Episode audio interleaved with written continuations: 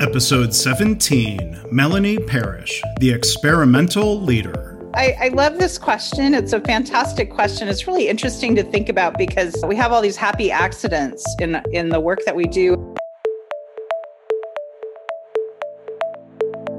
I'm Mark Graban. This is my favorite mistake. In this podcast, you'll hear business leaders and other really interesting people talking about their favorite mistakes. Because we all make mistakes, but what matters is learning from our mistakes instead of repeating them over and over again. So, this is the place for honest reflection and conversation, personal growth, and professional success. Visit our website at myfavoritemistakepodcast.com. Thanks for listening, and now on with the show. Hi, welcome to My Favorite Mistake. I'm Mark Graban, and we're joined today by Melanie Parish. She's an author, speaker, podcast host. She's the founder of Experimental Leader Academy, and she's a master certified coach. Melanie is the author of the book, The Experimental Leader. I love that title. So I'm looking forward to delving into that. She is an expert in problem solving, operations, strategic hiring, brand development, and she's consulted and coached organizations ranging from a Fortune 50 company to IT startups. So, Melanie, thank you for being here. How are you? Mark, I'm super excited to talk to you. I can't wait today. Yeah, so I want to uh, you know explore. I can't wait to get into um, talking about the book and some of the work you do. But as we usually do, we'll jump right in. What's your favorite mistake, Melanie? Sure. My, I, I love this question. It's a fantastic question. It's really interesting to think about because uh, we have all these happy accidents in in the work that we do, and mm-hmm. um, mine is from my early days as a leadership coach. I had been an executive coach, or I'd been a business coach for a long time, but I started to work more with executives, and so I had a website, and I put that up on the website, and um, probably even did a little SEO in those mm-hmm. days, and and I got this inquiry from a company that wanted to bring a coaching culture to their work. Um, and I was so excited.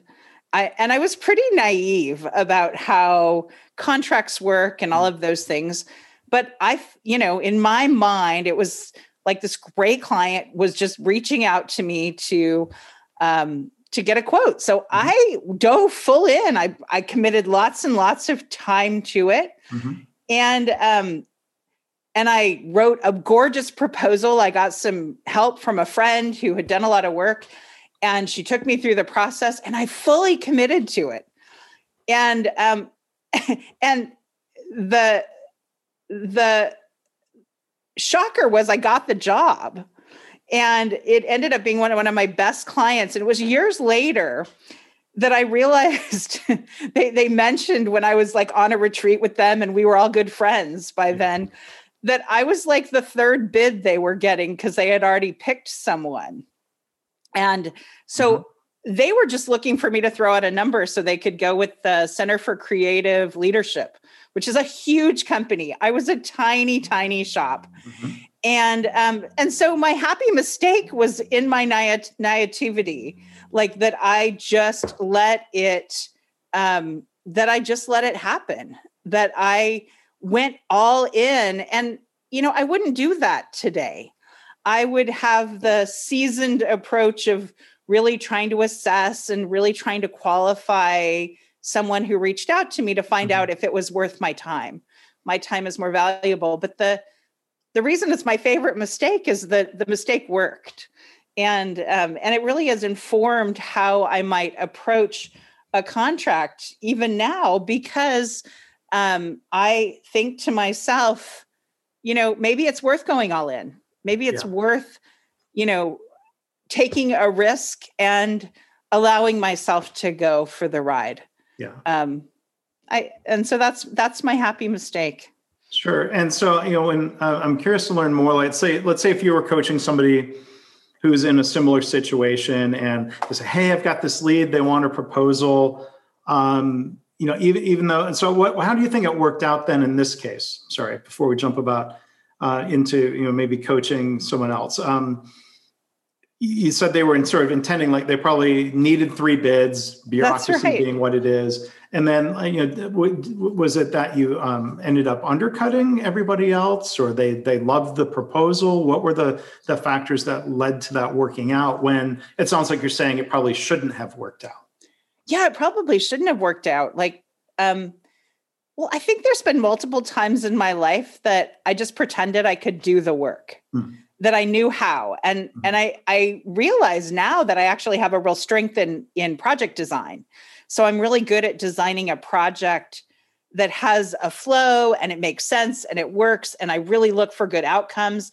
And I think they liked all of that. Like the design was good um, I think they didn't expect to like me, but then I spent a lot of mm-hmm. time with them. You know, in my, you know, sort of place in the world I was, I had time to get on the calls and walk them through the proposal. Um, and so it worked out for, I think it worked out because I built a relationship, mm-hmm. because I had time. Um, I was able to somehow convince them that I had credibility, um, probably just through good marketing. Mm-hmm. Um, and the proposal was good. It was it was a solid proposal. And it wasn't um i might have offered them um i offered them a coaching gym at that time. So it was a a dedicated person for a certain number of hours a week and they could use it as much as they could. Mm-hmm. they were a manufacturing firm and i think that it was a really good fit for them um because there wasn't any there was nobody else competing with that product. Mm-hmm and sort of that flexibility of being early in startup allowed me to just think of what they needed and then make that product. I didn't have to fit them into my offerings already. Mm-hmm. Yeah. So do you feel like that's the case today? You know, now now you're more established, you would have that filter of does this fit what I do? Is that that's limiting? So yeah. It's it's so funny because I'm doing something very similar right now, but it is for a longtime client. Mm-hmm. They asked me to do something, and I've been playing in the um, I've been playing in the online space, creating online courses, and so I'm doing. I'm right now in the process of. I, I would. I was going to say no, no, I wouldn't do that now, but now I'm doing it. Um, I like to say yes to clients and then just put a price tag on it. Mm-hmm. Um, so they asked me to do four workshops for their in healthcare um, and so I'm putting on those four workshops, but then I'm doing an online automated course for them that'll be evergreen for two years. Mm-hmm. So um, I'm more likely to develop something um, automated these days because that, that's kind of the land I want to play in. Mm-hmm. So um, maybe I'll ask you to go into coach mode then. So let's say I, I came to you and say, you know, Melanie, I, uh, this organization reached out to me. They want a proposal. Um, you you alluded earlier, you know, this idea of you know checking more into the background or doing due diligence. What would you advise me to look at before just rushing into the work of writing a writing a proposal, um, you know, uh, doing a, a RFP response? Um, if that's part of the circumstances can be really time consuming and i've sort of tried to swear that off. Um, but what, what advice do you have about checking in uh, you know to things to make sure that it's really the right situation to even go and put a proposal in for? Well I, th- I think my advice would be don't write an rfp unless you've helped create the rfp yeah, yeah. like unless you know you're the prime candidate on an rfp but I think if somebody comes to you for something, the first question I would ask is around your passion. Like if you're going to branch out into something new, do you get excited about it? Do you love it? Is it is it um, is it fun? Does it you know m- make your creativity flow? Um, or is it just that you're doing it for the money? Because because I, I never recommend just doing it for the money. I think anybody who works for the money like hates their work. Yeah.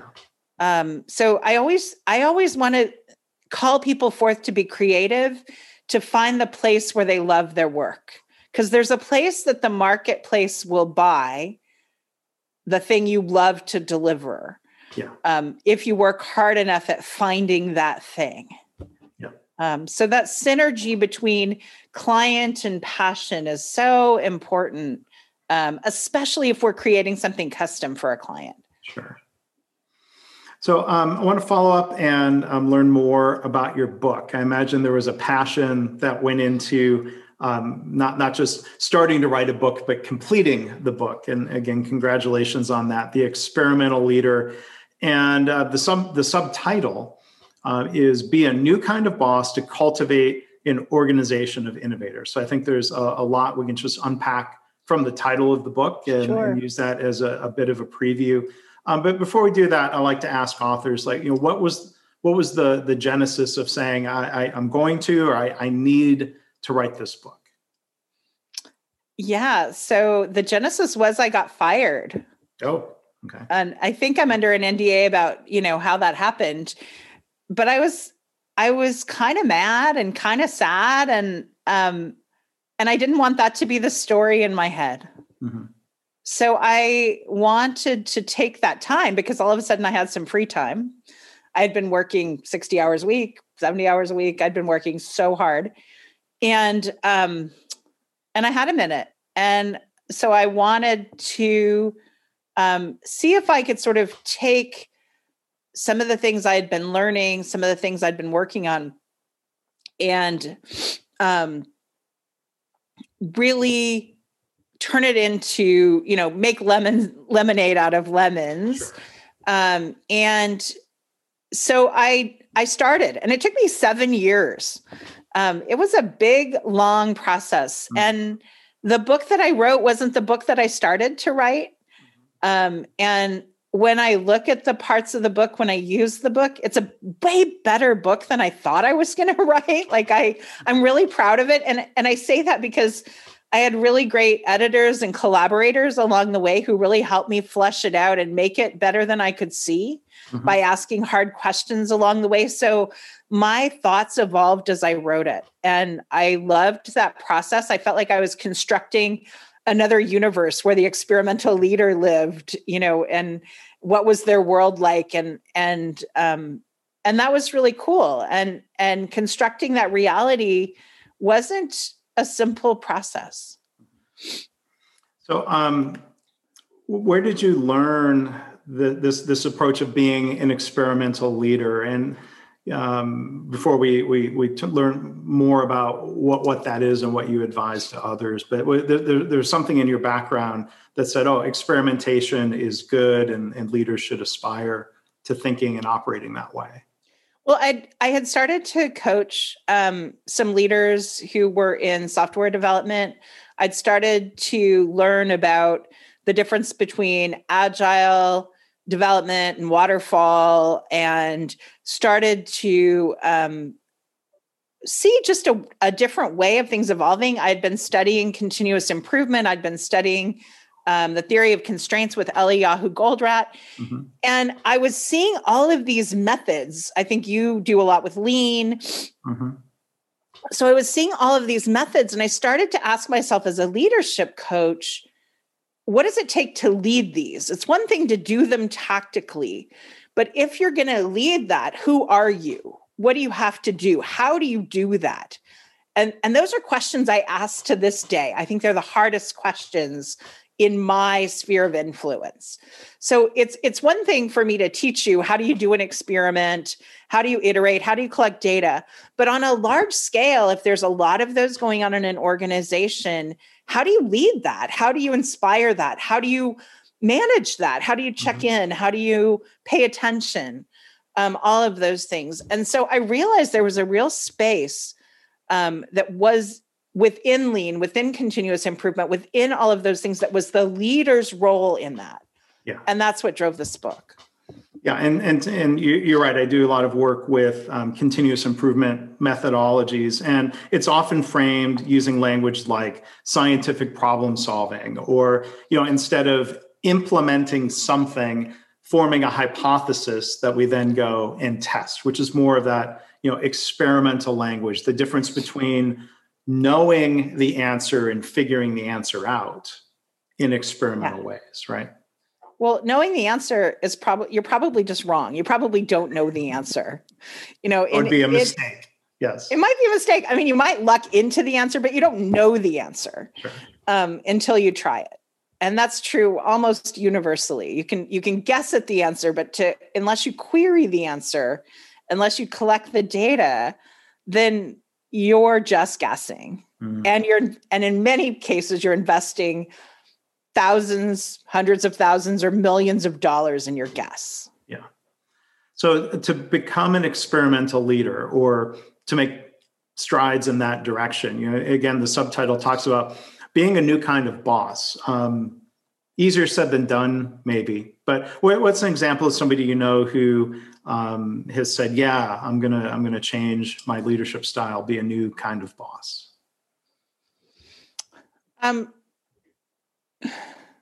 well, I, I have multiple clients who do, but I, I don't know that I can say their names yeah, online. No, but but um but I, I, can talk generally about that process sure. and what I see. One thing I see is it's not like you flip a switch and overnight you're an experimental leader. Right. Um, I, I often talk with my clients about seeding ideas in organizations.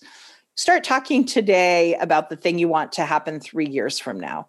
So the the first way to become an experimental leader is to start to use the language of experimentation just mm-hmm. like you just did a minute ago we're going to we're going to have a hypothesis we're going to test that hypothesis and then we're going to make decisions based on that hypothesis that's great experimental leader language right there you yeah. you you get the check mark the um the other thing is i think that often what I see in leadership, and I have a whole chapter about it in my book, is about reactive leadership styles. So we um, we feel like we have to be powerful, or we have to create rules, or we have there's there's a variety of traps that we fall down as leaders, and and I believe that this happens because when we're new leaders, we're looking around for examples and we don't have any data to evaluate which examples are good and which examples aren't. So we try on things. Like i know for myself as a leader i tried on you know i, I thought about you know powerful white men who made declarations. And so i tried that for a while and that didn't really work so well. So then i tried other things. And and so the first step to becoming an experimental leader i always say is getting to neutral. How do you how do you almost be a blank slate so that you are listening more, taking in information, evaluating data, so that you are moved by that data. You aren't coming in with a preconceived notion or a preconceived idea of what you want, because that really gets in the way of, of leading toward innovation. Yeah. Well, and that really resonates with me. I like the way you put that. Um, uh, you know, without theory of of how to lead, um, it's natural that people would tend to to mimic or follow their own leaders. Of course. Yeah. Until they figure out what works, what doesn't work. And sometimes people get stuck in the trap of not reflecting and evaluating is this working or not? It just, it becomes a habit. This is the way the way I lead. So I think it's it's it, it can be difficult, but I think it's helpful to try to challenge some of the way we've always done things, even if that mm-hmm. includes the way we've led. Well, and I think um, you know, there's so many different sort of ways you can lead the servant leader, the um, the powerful leader, you know, the the technical leader. There's all these different styles, but making sense of that ourselves, translating that into something that we do. You know, what's the action or the inaction of each of those stance? I think it's really important to understand those. Yeah. And um, I was just thinking back, I went and checked the episode number, episode eight with Jamie V. Parker. She talks about that exact same um, scenario that you raised, Melanie, that when she was a new leader, she followed um, the command and control structure that was being yeah. modeled um, by others, and, and she eventually, I think, eventually came around. I'm paraphrasing that that that just didn't feel right to her, and she learned other methods uh, felt more authentic to her and were more effective. Yeah, and and um, I talk about that in my book, but it, it a lot of it comes from Stephen Bungay um, and his book, The Art of Action, where he's talking about intents in leadership, mm-hmm. and and I I've sort of um, added some layers to that around mission and vision and values, um, and and putting those in the context of timelines and things like that. But but knowing what you want to have happen, and then experimenting on the best way to achieve that um, is is really powerful in leadership, and it also allows all the brains in the organization to be firing rather than the leader pointing to something and saying do this do that do this do that which i always see as the the lowest form of leadership mm-hmm. is the let me give you a tactical work list today um, and should be avoided at all costs yeah. yeah. So, what would be your elevator speech version of, of somebody saying, you know, because I'm I'm sold already personally on the idea that we should have an organization full of innovators, as your subtitle refers to. But if you're on the elevator and someone's skeptical and they're like, Melanie, I don't know why. I mean, we uh, we have a hand, we have a specialized department that does innovation. Why do we need an organization full of innovators? Why is that necessary or helpful? Oh, it's that's what an interesting question. Um, I I just assume we want an organization of innovators right. because I think I think that innovation. I think um, for one thing, every company is a tech company today, whether it's in their marketing and the way they uh, do client attraction, or you know, front you know their product. They have a product that's in tech or if their product just should be in tech they they're becoming tech companies. Mm-hmm. so because of that you know tech is the ultimate alchemy creating something from nothing. And so we want brains working at every layer of the organization innovatively or you can't keep up with just the basic tech that's required today. I think of my you know my my dogs like to escape my yard so i have a you know one of those radio fences. Yeah and I think of all the tech in that one, you know, in my dog collar now. it's a dog collar. Yeah. It's a chain, essentially. It's a chain and a collar. But now it's tech. Mm-hmm. If that's tech, then everything is tech. My groceries are tech. They come through Instacart. Mm-hmm. You know, it it so I think that there is no place to hide anymore. Funny, um, one of the funniest things is that there are um, legacy products and tech organizations and that may be the best place to hide if you're not an innovator is you can work on a legacy product in a software company for a really long time but everybody else is innovating. Um, so I, I guess my elevator speech is sort of what are you waiting for? Yeah. don't miss the boat you know it's it's everyone's everybody's already on the boat it's time to get on board so one other question I wanted to ask about, um, you know, being an experimental leader. How does an experimental leader react when an experiment doesn't work out the way they predicted? Some might frame that as a mistake, but what what would you say an experimental leader does when that happens? The only time I would say it's actually a mistake is if you've extended the timeline so long that it was you've spent more money than you can afford to lose.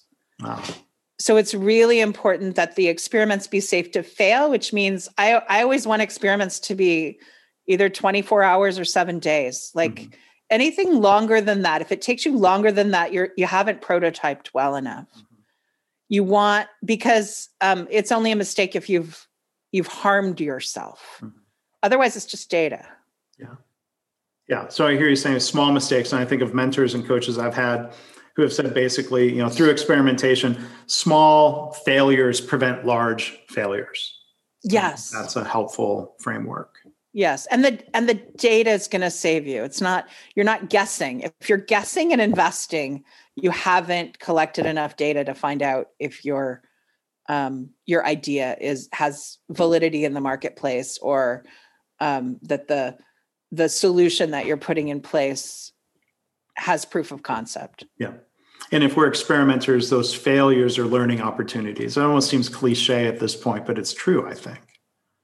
Yeah, the failures are, are I mean, I don't even, it's not, it's like if you're experimenting well, failure is just information. Mm. Well said. Well said. So, um, our guest has been Melanie Parish. Um, her book is The Experimental Leader. Um, you can find more at melanieparish.com. The book is available um, on Amazon. But, uh, Melanie, you had a special offer that you wanted to share. Yeah, sure. I would love to offer uh, the book free to your listeners. I'd love for you to check it out. I can give you a digital copy at book.experimentalleader.com. And the promo code for it is podcast 100 podcast 100 So I'll make sure that link and everything is in the show notes, um, in the podcast app, and on, on the the blog post, the webpage um, for this episode. Um, so Melanie, I'm, re- I'm really glad that that we could meet and do the podcast. Um, look forward to reading more of the book. The sample really kind of drew me in, and and, and this is right up my alley. This idea of uh, experimentation. So thank you for being here on my favorite mistake. Thank you so much. It's been such a pleasure to be here. I've really enjoyed our conversation. Thanks for listening. I hope this podcast inspires you to pause and think about your own favorite mistake and how learning from mistakes shapes you personally and professionally. If you're a leader, what can you do to create a culture where it's safe for colleagues to talk openly about mistakes in the spirit of learning? Please subscribe, rate, and review the podcast. Our website is myfavoritemistakepodcast.com. See you next time.